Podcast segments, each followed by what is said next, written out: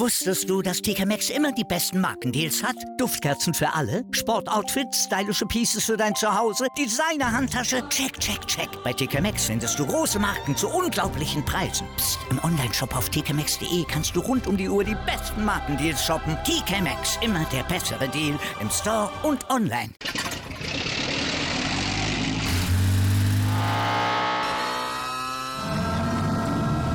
Von 0 auf 100.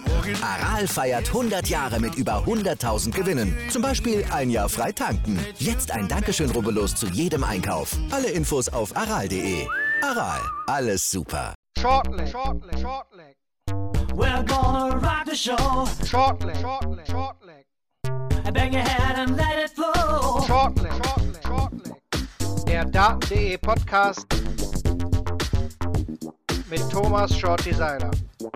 Shortleg, shortleg, shortleg. One of the best first round games you'll see at any World Championship. It's had it all, and it's Borland! Borland! Borland with another 180 in a deciding leg. What a throw! Ah,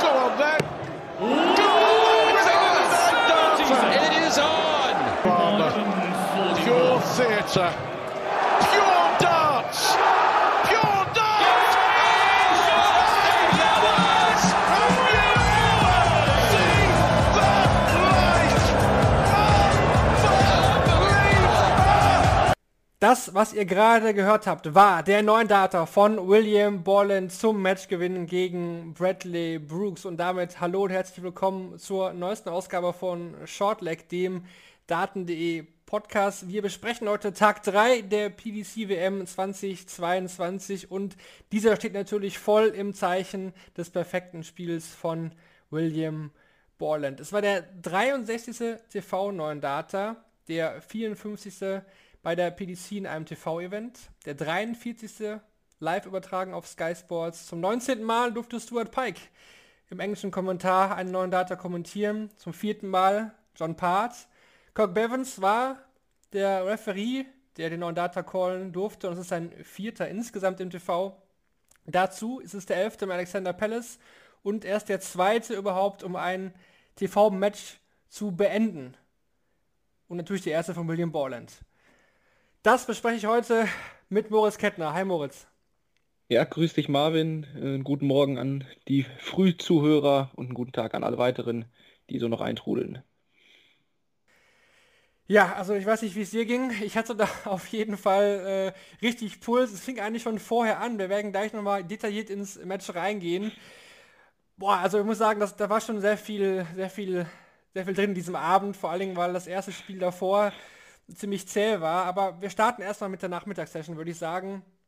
Da wurden auch durchaus gute Darts geboten. Also, wir hatten zum Auftakt in den dritten Turniertag das Spiel zwischen Ryan Joyce und Roman Benetsky. Ryan Joyce konnte sich hier mit 3 zu 2 durchsetzen. Ja, hat sich das Leben so ein bisschen schwer gemacht. Zwischendurch dachte man, das wird ein klarer 3 zu 0 Sieg für, für Joyce. Aber er muss am Ende in den Decider. Ja, absolut. Also Ryan Joyce, der ja für seine Kaltschnäuzigkeit bekannt ist, das sah sehr gut aus. 2 zu 0, völlig auf dem Weg und ja, für Roman Benetsky so ein typisches Ding. Debüt auf der WM-Bühne, der hat halt seinen ersten Set-Anlauf auf jeden Fall gebraucht, das hat man gemerkt. Also ich glaube am Ende stand der Average dann ja auch bei 86, 87 Punkten und da war der erste Satz ja komplett abgefallen. Danach dann aber, ja, wirkte irgendwie so, ja, keine Ahnung, sehr settled auf der Bühne. Also dafür, dass er jetzt sein Debüt gegeben hat mit 21 Jahren, also absolute Topleistung von ihm. Joyce absolut fahrlässig im dritten Satz da diese Führung außer Hand zu geben. Und ja, dann kippt so ein Spiel auf einmal und auch so ein Benetski kann dann plötzlich da losmarschieren und vergibt dann ja so ein bisschen kleine Matchstarts im Entscheidungssatz. Das äh, ja, war dann wieder doch der kleine Wechsel in dieser Partie und so kommt Joyce da irgendwie durch. Joyce jetzt gegen Mervyn King in der dritten, in der zweiten Ui. Runde natürlich, in der zweiten Runde. Und da hat sich schon so ein bisschen was im Draw aufgemacht, da kommen wir dann gleich noch zu, denn ähm, ja, auch in der Nachmittagssession war noch ein Spiel in dieser Section, das äh, gleich. Erstmal zum zweiten Spiel kann man eigentlich fast die Schablone drauflegen, denn vom Verlauf her nahezu ähnlich. Keen Barry gewinnt hier mit 3 zu 2 gegen Royden Lem. Auch da lag Barry schon 2 zu 0 vorne, hätte auch gut und gerne 3 zu 0 gewinnen können, musste hinten raus aber auch richtig hart kämpfen. Ja, und ich habe es angemahnt vorher, dass Keen Barry jetzt erstes Jahr auf der Tour.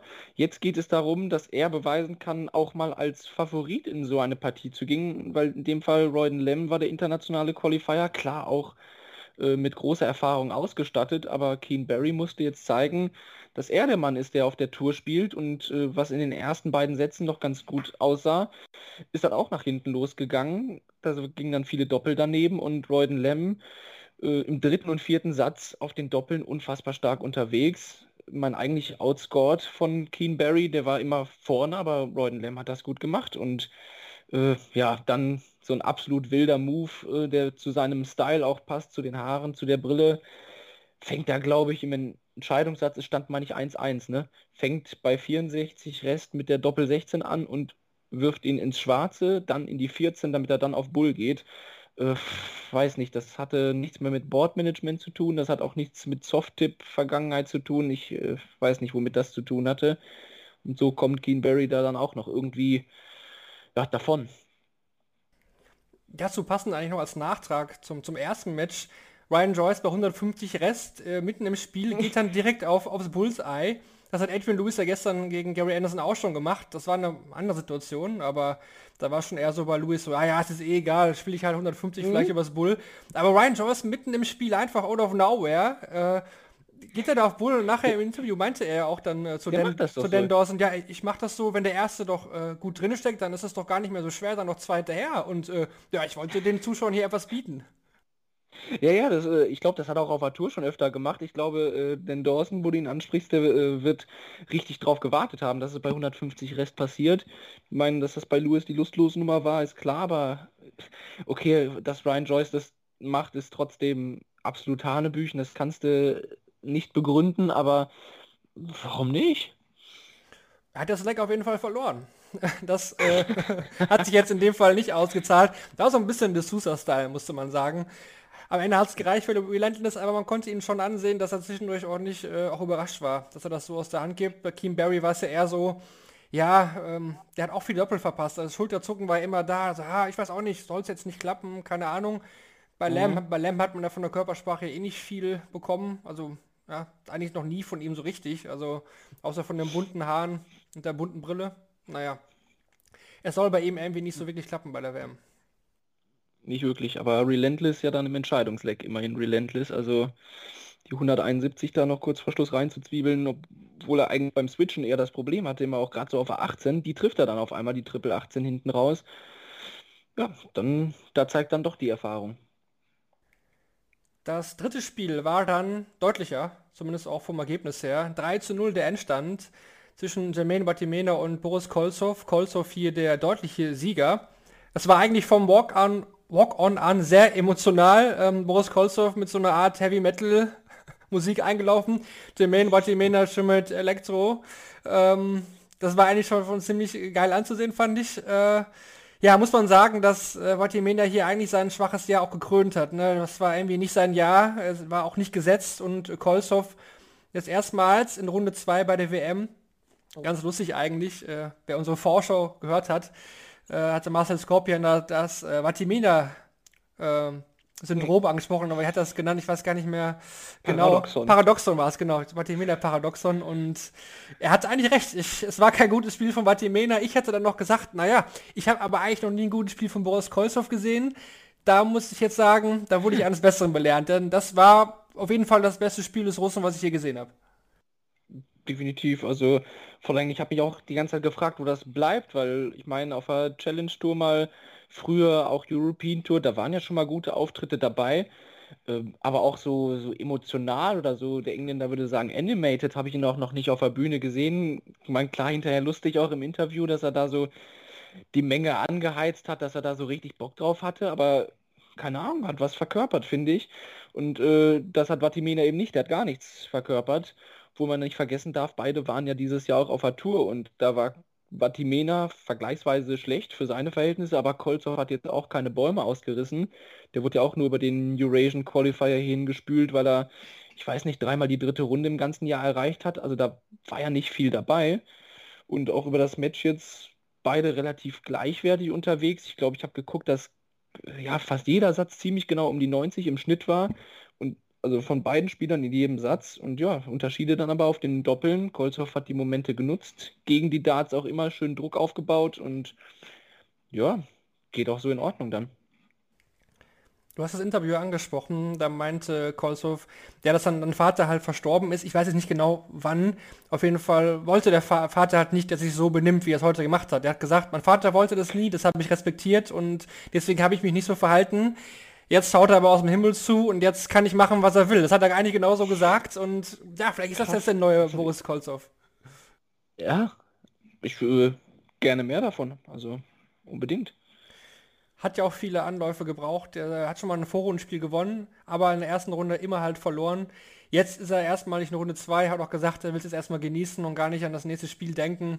Soll er auch tun. Guter Auftritt von Boris Kolzow. Ähm, Vatimena ja, ging sehr betröppelt da von der Bühne. Ähm, zu einem Handshake kommt es ja aktuell eh soll es ja nicht kommen, aber zumindest der Fistbump gab es ja auch nicht. Es glaube ich war aber auch nicht böse gemeint von Vatimena.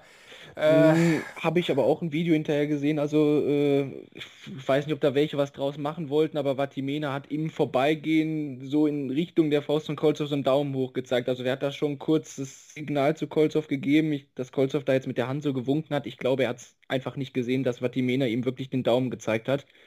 Äh, deswegen hat er ihm da so hinterher gewunken, theatralisch. Ja, brauchen wir, glaube ich, nicht viel draus machen, war mit Sicherheit von seiner eigenen Performance nicht begeistert.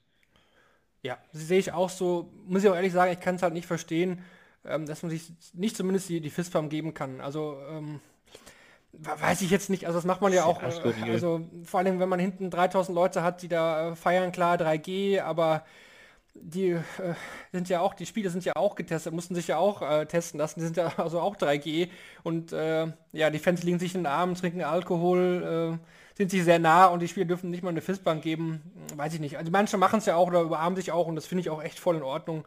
Ähm, ja, das mal nur am Rande. Gut, dann zum Abschluss der Nachmittagssession war der erste Gesetzte, der gefallen ist. Es war Christoph Ratajski. Verliert 1 zu 3 gegen Steve Lennon ich wollte es noch gesagt haben bei der Vorschau von uns. Ich hatte eigentlich den Satz auf den Lippen, Christoph Talski wird in diesem Jahr bei der WM mit rein gar nichts zu tun haben, weil Kevin es letztes Jahr gesagt hat mit Bunting und ich hatte es auf den Lippen, ich konnte es aber eben nicht, nicht loswerden. Klar, lässt sich das im Nachhinein natürlich jetzt immer behaupten. Ja, aber er ist raus. Als erster Gesetzer 1 zu 3. Äh, ja, er, er, hatte irgendwie, kann man nicht rein. Ich hatte das Gefühl, er war gar nicht befreit, richtig verkrampft. Der zweite Satz war gut, aber sonst auch wirklich äh, ja, nicht der Ratajski, den wir kennen. Nee, und ich, eigentlich muss ich einhaken, dass ich gesagt hätte nach der Auslosung oder nachdem jetzt Steve Lennon durchgekommen ist, da hätte ich wiederum damit gerechnet, dass Ratajski es macht, weil Steve Lennon jetzt nicht irgendwelche Anhaltspunkte in diesem Jahr geliefert hat. Das sieht dann heute schon wieder anders aus und ja, Ratajski, keine Ahnung. Ich habe die 132 natürlich im Kopf, der Champagne-Shot über Bull Bull, das ist natürlich sehr sexy, aber äh, im Scoring Lücken drin gehabt. Also, weiß ich nicht. Klar, Steve Lennon hat das auch wirklich gut gemacht, war auf seiner 20 stark unterwegs, aber da kam von Ratajski irgendwie gar nichts beisammen, passt in sein TV ja irgendwie rein. Weiß nicht, ob der dann den Anschluss irgendwie nach oben hin weiterhalten kann. Ja, Scuba Steve zum ersten Mal in seiner Karriere in Runde 3 und spielt jetzt eben gegen den Gewinner aus Mervyn King, Ryan Joyce. Das heißt, da haben wir auf jeden Fall schon wieder einen Spieler, Gut, Mervyn King, klar, etablierter Mann, aber einer, ja, aus eher, sag ich mal, der zweiten Reihe, der auf jeden Fall dann auch im Achtelfinale stehen wird. Mal gucken, also ich sag mal, Len wird sich auch gegen Joyce oder King durchaus was ausrechnen. Scoring-technisch ja. war das ja echt nicht schlecht. Mm, das Einzige, was mich so ein bisschen verwundert hat, ist seine Doppelversuche auf der Doppel 20. Die sind dann oft echt tief gelandet. Ne? Also hat er ja gestern schon gehabt, dass er da einen fast in die Triple 20 genagelt hat oder ist ihm richtig aus der Hand gerutscht und heute auch irgendwie zweimal, jetzt auch nicht irgendwie in, in entscheidenden Situationen, sondern echt zwischendurch. Ähm, ja, aber es hat ja trotzdem gereicht, von daher. Ja, das ist so, glaube ich, aber auch tatsächlich vom, vom Wurf her, wenn es bei ihm passiert, dann passiert es halt so, weil er den, den Dart ja irgendwie so auf die Hand so drauflegt und dann schiebt er ihn nach vorne und wenn er halt zu wenig schiebt, dann äh, schickt er ihn zwei Zentimeter unter das Feld. Deswegen klappt er dann meistens auf der Doppel 10, weil da passt dann irgendwie die Richtung. Dann ist die Höhe nicht so entscheidend, aber äh, teilweise trotzdem auch wirklich skurril, dass ein, der eine oder andere Dart da zwei, drei Zentimeter vorbeigeht. Beim Matchstart hat er es dann ja richtig gemacht und nochmal Fokus gesammelt. Das zum Nachmittag. Vier Spiele waren da absolviert, ging recht lang die Session. Zwischendurch dachte ich, der geht noch, noch länger, weil die ersten beiden halt wirklich, die ersten beiden Spiele echt lang gingen. Hinten raus wurde es dann ein bisschen ja, deutlicher und schneller auch. Und deswegen, ja, hatten wir ein bisschen Pause und sind dann gestartet mit der Partie zwischen Joe Mernon und Paul Lim in den Abend. Paul Lim, absolute Legende, wir hatten es hier im Vorlauf natürlich auch wieder angesprochen. Mit 67 Jahren bei der WM, absolut heroische Leistung. Ja, aber das Spiel können wir das leider nicht sagen. Es war ziemlich zäh, muss ich sagen. Ähm, auch wenn Paul Lim involviert war, hat es echt keinen Spaß gemacht zuzuschauen. Das ist zumindest meine äh, Meinung. Wobei, der erste Satz war echt gut. Paul Lim kam super rein, wo ich dachte, mhm. ah, den hat er, den Mörn war ja total äh, gar nicht am, am, Start am Anfang. Aber danach ist das Niveau echt bei beiden richtig in den Keller gegangen. Ähm, ja, dabei haben Mörn und die Fans irgendwie noch alles getan, um Lim irgendwie noch weiter, weiter durchzukriegen, aber es war einfach dann nicht gut genug fand ich auch, jetzt wo die Fans anspricht, muss ich drauf, bevor ich es vergesse, fand ich auch ein bisschen unglücklich, dass die äh, ja, am Spiel jetzt so weniger Interesse hatten und dann auf einmal äh, hat Mernon die Matchstarts, dann geht das Gebuhe los, die gehen daneben und plötzlich ist dann wieder Party da, also hätten auch mal vorher Paul ihm unterstützen können, ne? Deswegen fand ich das ein bisschen rätselhaft. Äh, Joe Mern auch rätselhaft, weil weiß nicht, was er am Anfang so insgesamt vorhatte. Dann fängt er aber plötzlich an und, sag mal, kanalisiert seinen inneren Robert Thornton, trifft plötzlich jede Doppel 20, um dann hinten raus keine Doppel 20 mehr gefühlt zu treffen. Und das, ja, also wechselhaft, echt, äh, dann kommt hier und da eine 180 rein. Und äh, ja, wir müssen, glaube ich, letztendlich sagen, dass das eines der schlechtesten Erstrundenspiele war, die wir, die wir erlebt haben. Und ja, dann am Ende die Matchstarts von Möhren, die sind ja dann absolut abenteuerlich gewesen. Da haut er den Zahlenkranz ab. Äh, ich glaube, den ersten schickt er fast in Surround. Uff, also deswegen habe ich das auch am Ende gar nicht so sicher gesehen, aber man hat so ein bisschen drauf gewartet, wie, dass Joe Mern mal ins Rollen kommt, weil er ist doch der Mann von der Tour. Er kann doch sich darauf verlassen, dass er das ganze Jahr schon gespielt hat, so. Aber da, boah, gar nichts ich glaube, bei den Matchstarts, da wurde er ja schon fast von den Fans irgendwie ausgelacht. Also, weil der erste wirklich, der war sehr, sehr hoch, dann der zweite äh, mitten in die 20 rein auf das, äh, auf das weiße Plättchen, sage ich mal. Ich glaube, das, das hat den Fans richtig gefallen. Und der letzte war ja auch nicht gerade so nah dran. Also von daher, ähm, ja, die Fans hatten, glaube ich, trotzdem ihren Spaß. Weil Paul Lehmann involviert war, ich glaube, wenn der nicht involviert gewesen wäre, wäre es irgendwie, ja, glaube ich, hätten sich alle umgedreht irgendwann. Also, ja, muss man leider sagen, war nicht schön anzusehen, auch wenn es Paul Lim war. Ja. Tut uns leid zu sagen, aber ja, von verdienten Sieger, weiß nicht, ob ich das sprechen will, aber er, ein Tick besser war er vielleicht schon. Also. Er war ja immer im, im Vor, aber halt ja, hatte so ein bisschen Pratnimmer Pipe-Vibes tatsächlich die Begegnung. Also schade, dass das ist Lim hinten raus dann einfach nicht oder ja, viel zu auf die Darts zu tief und das hat nicht gereicht. Ja, oder Jim Long, Mickey Menzel, das war auch, glaube ich, ungefähr das Niveau. Ne? Partner Pipe sagst ja, du, ja. Lass, lass, uns, lass uns zu besseren Spielen aufbrechen. ja, auf jeden Fall, aber ich hoffe nicht, dass jetzt irgendwie einer der beiden irgendwie ein, ein Warning bekommt oder eine, eine, Strafe für irgendwie not playing at his, at his best wie Mickey Wenzel damals. Ja, ich glaube, das können wir aber hier abhaken, hoffentlich. Genau, reden wir über, über bessere Spiele. Und zwar über William Bolland gegen Bradley Brooks. Der absolute Abreißer des Abends, des Tages, des bisherigen Turniers. Das äh, einer der besten Spiele, die ich je gesehen habe. In einem Spiel, wo ich das halt vorher nicht in der Form erwartet habe. Klar war mir schon Bolland Brooks zwei schnelle Spieler. Macht immer mega Spaß, wenn solche Spiele aufeinandertreffen. Aber Moritz, also ich weiß gar nicht, wo ich anfangen soll. Es war ein überragendes Spiel. Es ging hin und her. Wir hatten einen unglaublichen ersten Satz von Bradley Brooks, der da richtig rasiert hat. Dann kämpft sich Borden zurück, dann kommt Brooks nochmal auf und dann haben wir den Decider, dann haben wir den Neuner. Ähm, wie hast du das äh, emotional aufgenommen, dieses Spiel? Hin und her ist das Stichwort. Also das ist auch das erste, was ich auf dem Zettel stehen habe, weil ich, ich das Spannende an dem Spiel war einfach, wie ich finde, das hast du sehr gut rausgearbeitet, dass halt zwei Spieler waren, von denen man rein von Natur erwarten kann, ja, die können das Niveau spielen, aber das erwartest du nicht auf der WM-Bühne. Und dadurch, dass die auch sehr unterschiedlich irgendwie sind, Borland mit diesem sehr, ja, dieser, dieser schwungvolle der dann gegen die Darts wirft und Brooks, der da so ein bisschen mehr sich zumindest in der Vorbereitung abarbeitet und trotzdem jeder auf seine eigene Weise das überragend gemacht und deswegen war ich so hin und her gerissen, ob das so der ja, etwas konstant wirkendere oder konstanter wirkende Borland macht oder halt der so ein bisschen explosivere Brooks. Ähm, für Brooks war es vielleicht ein Déjà-vu-Feeling, als er 1-0 in Führung geht und der wirklich Weltklasse gespielt hat in diesem ersten Satz. Mein letztes Jahr hat das gegen Dirk van Deuvenbode abgegeben und das wird sich für ihn vielleicht ähnlich angefühlt haben. Und das ist dann eben die Weiterentwicklung, ne? Zu sagen, nee, jetzt nicht Déjà-vu-Moment und ich gebe den vierten Satz auch noch ab, sondern äh, knallt da Finishes rein. Ich glaube, Borland bei 60 Rest und dann kommt diese 134. Damit fängt ja die ganze Chose an, ne? Äh, Triple 17, der zweite Dart da drauf. Äh, weiß nicht, wo er den herholt. Äh, dann William Borland mit dieser 148, da war die Nummer ja dann ja im Entscheidungssatz auch schon fast durch. Äh, ich ja, bin auch völlig aufgelöst gewesen, hatte mich eigentlich für das Spiel entspannt in die Horizontale begeben, stand aber senkrecht vor dem Bildschirm irgendwann. Äh, krasse Partie. Vor allen Dingen bei Brooks Finish, was du angesprochen hat, hast, ähm, kam die Wespe ja auch nochmal ins Spiel. Ne? Also kurz vorm Doppel kommt dann die Wespe oh, angeflogen. Ja, ja. Ja, und er muss nochmal absetzen. Und das ist ein super wichtiges Finish. Und er trifft den Doppel 16. Das fand ich halt so krass gut. Ähm, und es hat auch wirklich Konsequenzen, dieses Spiel, muss man sagen, ähm, für einige Leute. Brooks muss jetzt, weil er die Tourkarte verliert, mhm. wieder bei Null anfangen. Er hat sie über die Development Tour äh, in UK wiedergeholt in diesem Jahr.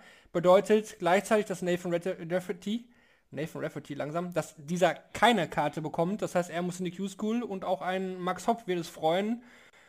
Ja, weil Wette Brooks äh, nicht gewonnen hat und damit nicht an ihn vorbeiziehen kann.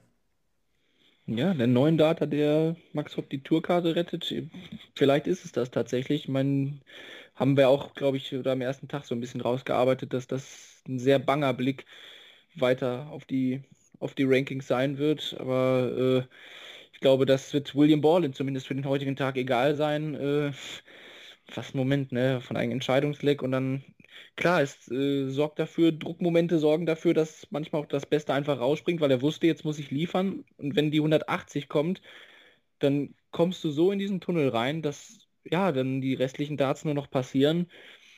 Und dann passieren wunderbare Dinge auf so einer Bühne. Ich möchte auch noch mal kurz den Wurfstil von Borland appreciaten. Ganz ehrlich, das sieht sehr, sehr locker aus. Ähm, das, das hat mhm. Potenzial auf jeden Fall. Bei Bradley Brooks sieht es ein bisschen mehr nach Arbeit aus, finde ich. Die Darts stecken auch nicht so fein. Also das geht ästhetischer, sag ich mal. Bei Borland kommt das alles so schön von unten locker. Ähm, ja, also ich glaube, da könnte was äh, sich entwickeln beim jungen Schotten.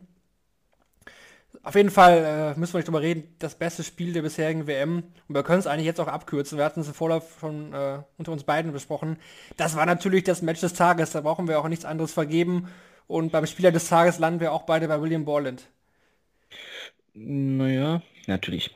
Klar, also Big Willy, äh, ich glaube, wie der da strahlend über die Bühne läuft. Äh, und es hat ja auch Aggressivität, auch das Match. Also das, das ja auch noch. Also es war jetzt nicht so, dass äh, ja irgendwie diese Sachen so passiert sind, sondern äh, auch so wie die Jungs aus sich rausgekommen sind. Borland eigentlich nach der ersten 180 ja auch äh, schreit das schon alles aus sich raus, um jetzt diesen Decider zu gewinnen. Also ja, das äh, und du sagst es vom Alter her, 25, ich glaube Brooks 21, das sind äh, Spieler, an denen wir eine Menge Spaß noch haben werden. Vor allem Neuner zum Match auf der Ali Pelli Bühne bei der WM, ich glaube, was, was Geiles kann dir, glaube ich, einfach nicht passieren. Das wird dir dein Leben lang, wird dich das verfolgen, das wird dir keiner mehr nehmen, das wird so oft in den Highlights gespielt werden, das ist, äh, ich glaube, da können wir uns gar nicht hineinversetzen, wie geil sich das in dem Moment angefühlt haben muss. Aber auch, das mhm. ist einfach alles abgerissen, der ganze Ali Pelli, also Wahnsinn, also das ist, ist echt unglaublich. Gut, dann hatten wir halt im Anschluss ein bisschen was zum Runterkommen. Da muss ich ehrlich sagen, war ich jetzt auch gar nicht von Anfang an so tief in dem Match drin zwischen Ross Smith und Jeff Smith. Vom Ergebnis her haben wir hier am Ende ein lockeres, sag ich mal, 3 zu 0 für Ross Smith. Äh, Ergebnis halt deutlich, weil Jeff Smith irgendwie nie richtig reinkam. Aber auch bei Ross Smith muss man sagen, wirkliche Bäume abgerissen oder ausgerissen hat er jetzt auch nicht. Aber es hat halt gereicht. Ja, geht mir auch ähnlich wie du. Ich habe das äh, Spiel tatsächlich sehenden Auges verfolgt, aber das lief irgendwie wie so ein Film vor dem Auge ab, einfach weil das Match davor einen so zurückgelassen hat.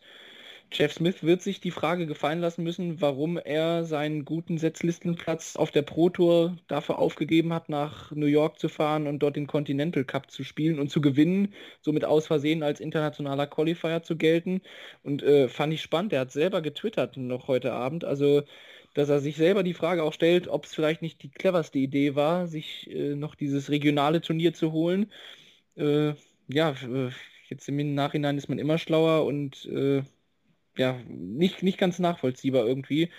Und Ross Smith war einfach da in den Momenten, hat einige wichtige Checkouts mitgenommen oder auch schöne Checkouts hier in 116, die 144 über die 18er. Äh, ja, war einfach mehr im Match. Jeff Smith kam nicht rein, dann wurde er reingelassen und verpasst dann die Darts, um doch sich den Satz zu holen. Das ist dann ja sehr typisch irgendwie, dass dann Ross Smith auch die 75 checkt und das damit beendet. Ähm, aber ja, klares Ding für Ross Smith, er wird sich noch steigern müssen, ist aber für mich auch tatsächlich die Weiterentwicklung von Ross Smith, so ein durchschnittliches Spiel dann auch über souveränes Checkout zu, zu gewinnen. Ja, guter Punkt, den du da ansprichst bei ähm, Kanadier. Ähm, klar, da fragt man sich jetzt im Nachhinein natürlich, ob das jetzt äh, am Ende das wert war, sich dafür das US-Stars Master zu qualifizieren, Preisgeld einzuheimsen. Ja, aber ich bin einfach auch kein Fan davon, wenn sich Spieler über die Pro Tour qualifizieren, dass man das so löst, ob er Martin Schindler, klar, das ist vielleicht noch ein bisschen was anderes, weil das viel früher im Jahr war. Aber man hört ja schon so ein bisschen hinter den Kulissen, könnte es da andere Lösungen geben in Zukunft. Ich hoffe auch, dass die PDC da vielleicht ein bisschen was, was ändert. Ja, aber gut, er hat es nun mal so sich für sich entschieden, hat jetzt 3-0 verloren. Muss er mit leben. Ein Smith ist weiter, ein anderer ist raus, Ross Smith, also der Smatcher in der zweiten Runde. Gut, dann zum Abschluss des Abends dachten wir natürlich, das Highlight wird Peter Wright sein. Das hat man natürlich schon vorher, das Spiel zwischen Bolland und Brooks. Trotzdem, fürs Auge muss man sagen, ob das ein Highlight war, weiß ich nicht, äh, kam Peter Wright als Tannenbaum verkleidet dieses Jahr auf die Bühne. Den Grinch hatten wir schon. Ich glaube, die Weihnachtskugel hatten wir auch. Ja, bald hat er alles durch, was Weihnachtsoutfits angeht. Snakebite. Auch von den Hosen her, da kann man auch schon mal fragen, ob das vielleicht schon den, den Spieler irgendwann noch irritiert, was er da anhat. Naja, gut für ein 13-0 gegen Ryan Meikle hat es auf jeden Fall gereicht, weil A, Meikle gestern deutlich besser war als heute. Gegen Fabian Schmutzler ähm, war schon sehr schwach. Ersten Satz gut hat er, hat er geführt, in den Zeiter gebracht. Trotzdem musste Wright jetzt hier auch nicht viel zeigen, hat sie auf der Kühle gemeistert. Mehr auch nicht, aber eine andere Aufgabe hat man ja auch in der ersten Runde nicht. Vielleicht war ja Mikkel genau von dem Outfit irritiert. Äh, ist natürlich, wir haben jetzt die deutsche Brille auf, man muss natürlich dann anmerken, dass es so, typisch oder so traurig ist, dass natürlich das Spiel gegen Schmutzler so, ein, so eine kühle, abgeklärte Nummer war, gute Checkouts, Timing, immer alles dabei und dann flacht das hier gegen Peter Wright so ab. Ist zwar jetzt auch aus Sicht von Mikel einfach schade oder auch aus Sicht des Zuschauers, dass das halt nicht geklappt hat, aber äh, ja, ist vielleicht auch ein weiterer Lernprozess, jetzt den Sieg einmal auf der Bühne geholt zu haben und dann, dann weiterzugehen irgendwie. Bei Peter Wright haben wir dann noch das Thema der Dartswechselei. Fängt er dann im dritten Leck schon wieder mit an. Äh, wenn mich schon am Anfang gefragt habe, was er da für Goldstücke aus der Kiste ausgegraben hat. Und äh, musste aber auch sagen, mich irritiert das völlig. Das, ich meine, er holt da ja Darts raus, aber dann muss er die noch hinterher anschleifen, weil er merkt, dass die äh, Spitze gar nicht mehr so richtig in Ordnung ist dann fliegt ihm der Flight da ständig ab. Also ich habe das Gefühl, die hat er so wochenlang im Practice gespielt, hat nie einen anderen Schaft draufgeschraubt und jetzt denkt er sich, ich spiele die mal und dann fällt ihm in jeder Aufnahme ein Flight da ab. Dachte ich mir auch so, ob das jetzt so der, der professionelle Ansatz ist, mit dem man in seine erste Partie startet. Ja, wir werden es wahrscheinlich noch öfter erleben, dass Peter Wright bei dieser WM die Darts wechselt. Vielleicht findet er jetzt auch äh, über die Weihnachtstage das Set, was ihn wieder zum Weltmeistertitel bringt oder er bekommt zu Weihnachten noch mal neue geschenkt, keine Ahnung. Aber trotzdem, souveräner Auftaktsieg 3 zu 0.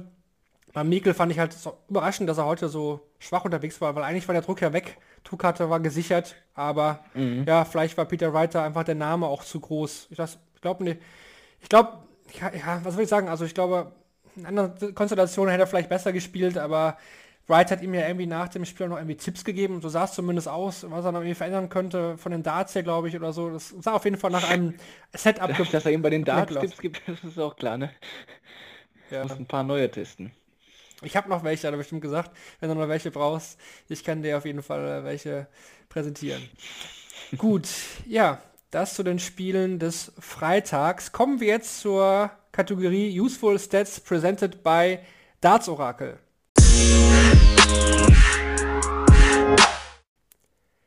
Auch da haben wir wieder heute insgesamt vier Facts für euch vorbereitet vom dritten Turniertag, die wir euch jetzt hier bei Shortleg präsentieren. Ich beginne mal mit dem ersten Fact, der sich mit der Partie zwischen Steve Lennon und Christoph Ratajski beschäftigt. Mit seinen ersten neun Darts hat Steve Lennon im Schnitt 109,84 Punkte geworfen. Dies ist der zweithöchste First Nine Average nach Gavin Price bei der bisherigen WM. Beim Spiel zwischen Joe Mernon und Paul Lim ist es erst zum 15. Mal innerhalb der letzten 10 Jahre vorgekommen, dass bei einem WM-Spiel beide Spieler einen Average von unter 80 Punkten erzielten. Bradley Brooks konnte seine Legs im Durchschnitt mit 14 Darts gewinnen und war der zweitjüngste Spieler in der WM-Historie, der einen Satz-Average von über 110 Punkten aufstellte. Und noch was zum letzten Spiel des Abends. In seinem Spiel gegen Peter Wright hat Ryan Meikle nur ein Leck mit einer Aufnahme von über 100 Punkten begonnen. Zeigt nochmal, dass es vielleicht das nicht schmerzt. das, das schmerzt, Spiel ja. von Ryan Meikle war. Ja, das war Tag 3. Blicken wir voraus auf Tag Nummer 4. Auch da erwarten wir uns Moritz wieder zwei Sessions. Am Nachmittag sind erstmal folgende Partien geplant. Ich lese sie kurz vor.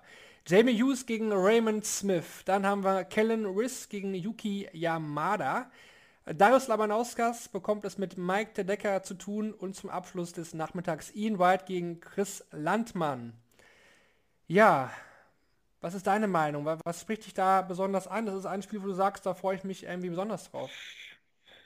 Ich bin allgemein eher gespannt, wie sich äh, die Spieler so präsentieren, von denen man vielleicht ein bisschen mehr erwartet. So ein Callan Ritz zum Beispiel, also der jetzt mit einem, denke ich, ganz anderen Gefühl in diese WM reinkommt als Nummer 1 der Proto-Rangliste. Der will jetzt auch einer der Spieler sein, die gleich mal am ersten Spieltag irgendwie eine Ansage verteilen.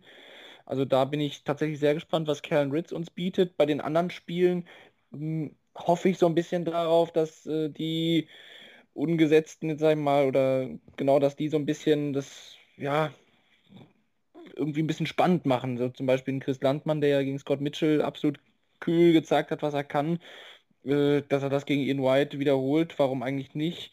Ähm, ja, Mike de Decker hat es bisher nie auf die Bühne so richtig bringen können in großen Momenten. Beim Grand Slam sah das ja auch wieder ein bisschen dürftig aus. Da hoffe ich auch, dass das mal ein bisschen Klick macht zumindest. Und ja, Raymond Smith aus Australien, da kriegen wir immer mal ein, zwei Wundertüten her.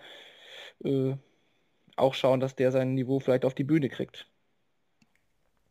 Ja, denke auch, da ist durchaus Upset-Potenzial bei Chris Landmann da gegen Ian White, der jetzt ja auch wirklich äh, kein gutes Jahr hatte. Auf dem Floor nicht, wo er sonst immer stark war. Am TV ist er sowieso so seine Achillesferse. Bin auch gespannt, was Ken Riss zeigt. Erwarte eigentlich da ein gutes Spiel. Yamada hat ja auch schon mal durchaus überzeugt äh, bei der WM. Labanauskas sehe ich auch irgendwie steady durchkommen, wenn ich ehrlich bin. Und Raymond Smith, ja, glaube ich auch, dass er gegen Jamie Hughes nicht chancenlos ist. Da können wir uns, denke ich, auch äh, ja, auf einige schon interessante Spiele am Nachmittag freuen, bevor es dann am Abend äh, weitergeht. Da haben wir dann die Spiele zwischen Adam Hunt und Boris Kritschmar. Ted Evans gegen Jim Williams. Der erste Österreicher greift ein in Form von Robbie John Rodriguez, der bekommt es mit dem Waliser Nick Kenny zu tun. Und Michael van Gerven hat seinen ersten Auftritt gegen Chess Barstow. Finde ich, ließ sich alles sehr interessant. Haben alle so ein bisschen, weiß nicht, also das können alles Spiele sein, die uns am Ende mit Mitte 80 enttäuschen. Das können aber auch alle Spiele sein, wo beide hohe 90 spielen und auf einmal uns so einen Cracker wie Borland gegen Brooks servieren. Also ähm, ja, bin ich mal gespannt drauf gerade Roby John, äh, da, da steht ja auch eine, eine Menge drauf auf dem Spiel. Könnte ja sich über die WM noch die Tourkarte erspielen, ohne sie in diesem Jahr bis jetzt besessen zu haben. Das wäre natürlich eine Mega-Geschichte. Und äh, ja, er wird die Chance auch sehen gegen die Kenny. Die kennen sich ja aus, äh, mit Sicherheit auch aus Development Tour-Geschichten noch von, von früher. Ähm, da bin ich auch sehr gespannt drauf. Und ja, Van Gerven wird auch seine Chance nutzen wollen, gleich am äh, mit seinem ersten Eingreifen den Ton sag ich mal, vorzugeben. Gavin Price hat gezeigt, wie man es tut. Ob Chess Barstow den Richie Edhouse geben kann, warum eigentlich nicht? Also bin ich sehr gespannt drauf. Ja, finde auch schwierig zu sagen, wer in den ersten beiden Partien gewinnt. Hand, Kritschmer. Gut, Kritschmer auf der Bühne irgendwie noch nie so gut gewesen, aber Hand hat auch irgendwie oft viele Up and Downs. Ted Evans gegen Jim Williams finde ich brutal spannend. Williams ein super ja. Slam gespielt. Evans jetzt Jugendweltmeister, kommt mit Rückenwind. Da Robbie John Rodriguez, Nick Kenny. Ja, irgendwie habe ich Nick Kenny auch noch nie so gut spielen, also nie gut spielen sehen irgendwie. Und Robbie fand ich eigentlich beim Grand Slam das auch Kenny-Paradoxon? ja, vielleicht. Aber da, dafür habe ich ihn auch aus BDO-Zeiten noch im Kopf und da fand ich ihn eigentlich auch nie ja. so stark. Mal gucken. Da sehe ich eigentlich Robbie schon vorne. Mal gucken, ob er das auch umsetzen kann. Ellie Pelli war auch bisher immer, ja, seine Bilanz ist da auch nicht so top. Mal gucken, aber hm, aus der österreichischen Brille sehe ich ihn da schon auch vorne. Und Van Gerben, klar, hat, hat die Ansage gemacht, er will vorlegen. Das wird er auch äh, wahrscheinlich tun. Erwartet da keinen irgendwie schwachen Auftritt von ihm. Aber ich glaube schon, dass Jess Barstow ihn da ein bisschen ärgern kann. Der hat mir jetzt durchaus gefallen, hat sein, sein Soll ja eh schon erledigt. Mal gucken, was uns dann am Samstag so erwartet. Vielleicht nochmal ein Neuner Wäre ja schön. William Borland muss man sagen, noch ein Neuner und er hat äh, 50.000 Pfund sicher. Ja, schön, wenn er die jetzt schon hätte, ne? aber ja. das will keiner mehr versichern. Und, und ein glücklicher Fan hätte 25.000 Pfund. Ne? Irgendeiner, der sich da registriert hat, ich habe es nicht gemacht. Weiß gar nicht, war das für uns Deutsche möglich, weiß ich gar nicht, aber der bekommt dann 25.000 Pfund. 25.000 Pfund gingen an einen guten Zweck und 50.000 Pfund würden an William Borland gehen. Nur mal so, wir hatten sie in der Vorschau oder so ein bisschen ins Lächerliche gezogen, aber it's on, it's on. Auf dem, auf dem Weg, ja, ja. Ja. Gut, vielleicht kommen noch andere dazu. Ja, mal sehen. Aber das werden wir definitiv auch weiter beobachten. Und auch zum heutigen Tag haben wir natürlich eine Frage dann für euch vorbereitet zum Mitabstimmen über die äh, Spotify-App bzw. Anchor könnt ihr ja mal abstimmen. Heute hatten wir die Frage, setzt sich Paul Lim erneut durch? Da waren knappe 80% der Meinung, ja, das schafft er. Ja, haben wir jetzt besprochen, ist leider nicht so gekommen und heute würde dann die Frage halt lauten, wer als erster Österreicher, der ins Turnier eingreift, schafft es Robbie John Rodriguez in Runde 2, ja oder nein? Gerne wieder mit abstimmen. Da dürft ihr als Community euer Fachwissen gerne wieder zur Verfügung stellen und morgen besprechen wir hier das Ergebnis. Ja, Moritz, da sind wir doch schon durch für heute. Ja, Zeitziel, ich weiß nicht, war es die kürzeste Ausgabe, aber äh, das ist ja eh immer, immer in die Länge gezogen und ich meine, heute mit dem neuen Data hatten wir auch einen guten Grund dafür. Genau, ich glaube, wir sind sehr, sehr gut im Soll. Und würde ich sagen, wir hören uns morgen auf jeden Fall wieder. Tag 4 dann. Wir nehmen langsam Fahrt auf. Äh, danke dir heute fürs Besprechen. Wir hören uns ja definitiv noch mal im Laufe der WM. Bestimmt, danke auch. Und genau, schon mal schönen weiteren Restwochenende oder was auch immer, wann ihr uns zuhört, von mir aus. Genau, besten Dank fürs Zuhören und da ihr jetzt ja alle fleißig durchgehört habt und äh, die Shortleg-Folge bis zum Ende angehört habt, wir hatten am Anfang den neuen Data auf Englisch und jetzt als Goodie gibt es den neuen Data nochmal im deutschen Originalkommentar von Elmar Pauke und Shorty Seiler. Damit danke fürs Zuhören, bis morgen, mach's gut, ciao. Ein letztes entscheidendes Leck in dieser Partie. Borland mit dem Vorteil, den Anwurf zu haben. Und er spielt hier seine insgesamt dritte 180. Da kann ich natürlich. Nummer 4,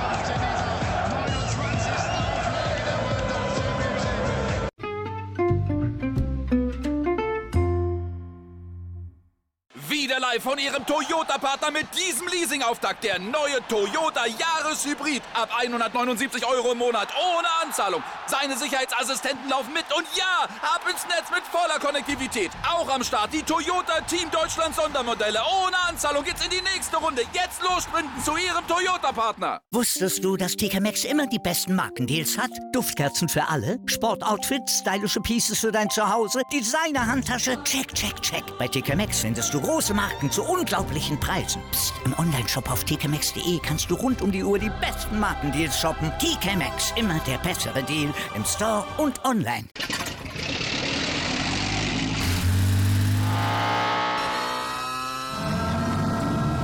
Von 0 auf 100. Aral feiert 100 Jahre mit über 100.000 Gewinnen. Zum Beispiel ein Jahr frei tanken. Jetzt ein Dankeschön, rubbellos zu jedem Einkauf. Alle Infos auf aral.de. Aral, alles super.